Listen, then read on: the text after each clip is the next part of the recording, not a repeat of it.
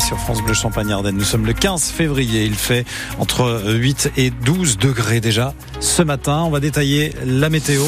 Juste après le journal, Alexis Arad au menu de ce journal euh, ce matin du champagne, parce que l'appellation champagne est reconnue en Chine. Interdit donc désormais en Chine d'appeler champagne un produit qui ne vient pas de chez nous.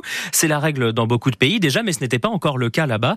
C'est le juge de la Cour suprême de la propriété intellectuelle de Pékin qui a entériné la notoriété de l'appellation champagne dans tout le pays. Et cette décision va bien au-delà du vin. Les explications de Clément Comte. C'est un long combat de plusieurs dizaines d'années que le comité Champagne vient de remporter. Un combat surtout administratif. D'abord, il faut savoir que l'appellation protégée de la Champagne est déjà reconnue en Chine depuis 2013, mais exclusivement sur les vins. Une bouteille avec le mot Champagne sur l'étiquette, mais qui n'a pas été produite ici, chez nous, est interdite là-bas. Mais pour ce qui est des objets, là c'est une toute autre affaire, parce que oui, beaucoup de marques, beaucoup de contrefaçons utilisent le mot Champagne sur leurs produits. On a par exemple vu un parfum euh, Champagne Life se vendre en Chine. On a vu euh, des biscuits, du dentifrice, Champagne Test, des lunettes, des chaussures et même du papier toilette. Alors systématiquement, le comité Champagne et ses avocats attaquent la marque dans des procès. Et en Chine, c'était très long. Il fallait euh, justifier, démontrer aux magistrats que ces produits portaient atteinte à l'appellation. Dorénavant, ce sera donc beaucoup plus court, beaucoup plus simple. Le nom entier est protégé, quel que soit le produit. Le champagne, qui est d'ailleurs la première d'origine étrangère à obtenir ce statut d'appellation notoire en Chine. On va reparler de ça et de bien d'autres termes, notamment les négociations salariales dans le Champagne avec notre invité dans une dizaine de minutes, le coprésident du comité Champagne et président de l'Union des maisons de Champagne, David Chatillon. Et toujours dans l'univers du Champagne, une mobilisation syndicale et salariale ce matin devant la maison Moum. Les salariés du groupe Pernod Ricard réclament une prime de partage de la valeur suite aux bénéfices de l'année dernière.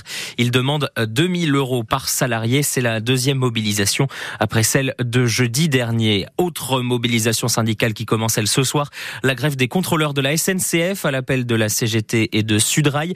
Les deux syndicats annoncent 75% de grévistes. Ils demandent des hausses de salaire et une prise en compte plus importante de la fin de carrière pour le calcul de la retraite. La SNCF a publié ses prévisions de circulation. Un TGV, un Ouigo et un Intercité sur deux.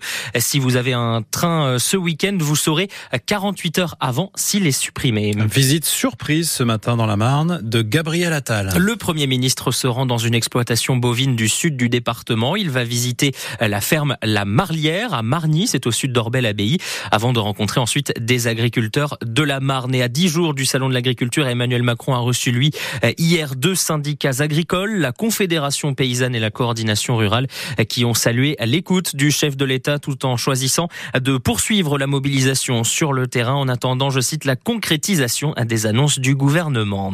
Attention aux contaminations à la bactérie Escherichia coli, alors que 11 cas ont été détectés en France depuis le mois de décembre. La préfecture des Ardennes rappelle les bons gestes à adopter.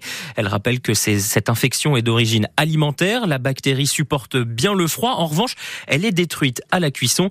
La préfecture qui recommande donc de toujours bien se laver les mains avant la préparation des repas et donc aussi de bien cuire la viande, surtout pour les personnes âgées et pour les moins de 16 ans. J'en ai un petit peu plus je vous le mets quand même. Hein, pour ceux qui n'en auraient pas eu assez, la Saint-Valentin continue à Reims jusqu'en mars. Un mois entier pour euh, célébrer l'amour avec euh, des décorations, notamment rue d'Erlon, et puis euh, des bancs en forme de cœur, par exemple, place de l'hôtel de ville.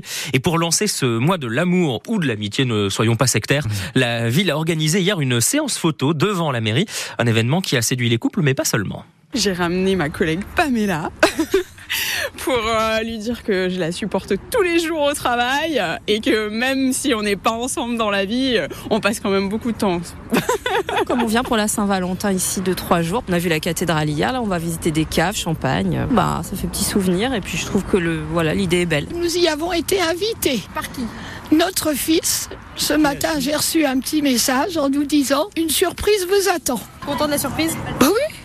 Ah oui, ça nous a fait une sortie. C'est ma copine Zoé qui m'a envoyé la publication euh, Instagram. On s'est dit bah pourquoi pas aller directement après le travail euh, faire une petite photo. Euh, ça fera toujours plaisir et ça fera un souvenir quoi. Voilà, on n'a pas d'amoureux avec qui passer la Saint-Valentin, donc on s'est dit on va le faire entre copines et on va quand même faire notre belle petite photo. Et avec maman, on est contente d'en faire une.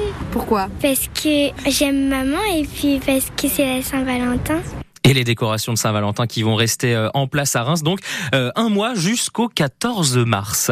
Le Paris Saint-Germain remporte le match aller des huitièmes de finale de Ligue des Champions. Victoire 2-0 hier soir contre les Basques de la Real Sociedad. Euh, match retour le 5 mars. Et puis ce soir, on jettera un œil sur les barrages de la Ligue Europa, le deuxième échelon européen, parce que le prochain adversaire du Stade de Reims est engagé. C'est le RC Lens qui reçoit le SC Fribourg. Le match est d'ailleurs diffusé en clair ce soir. Oui.